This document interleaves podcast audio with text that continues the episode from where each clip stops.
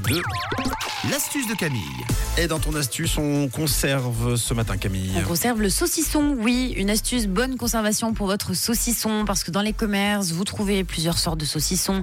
Il y en a des secs, des un petit peu plus mous, mais la conservation reste la même. Une fois que vous avez commencé à manger le saucisson, si vous n'avez pas envie de finir tout le saucisson, hein, ce que je peux comprendre, souvent il devient très très dur parce qu'on l'oublie un petit peu dans le placard, le mmh. saucisson.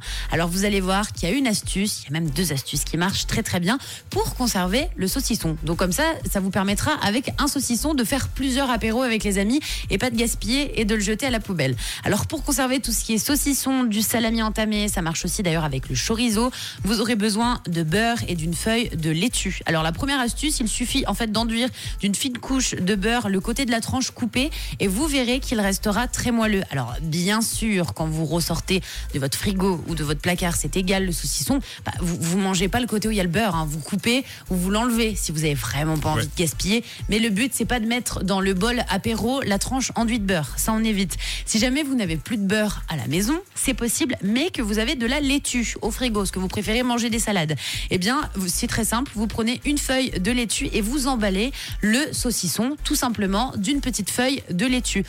Super bien, comme un, un M. Oui, comme un M. c'est un M de saucisson, t'as tout compris. Oui, c'est ça.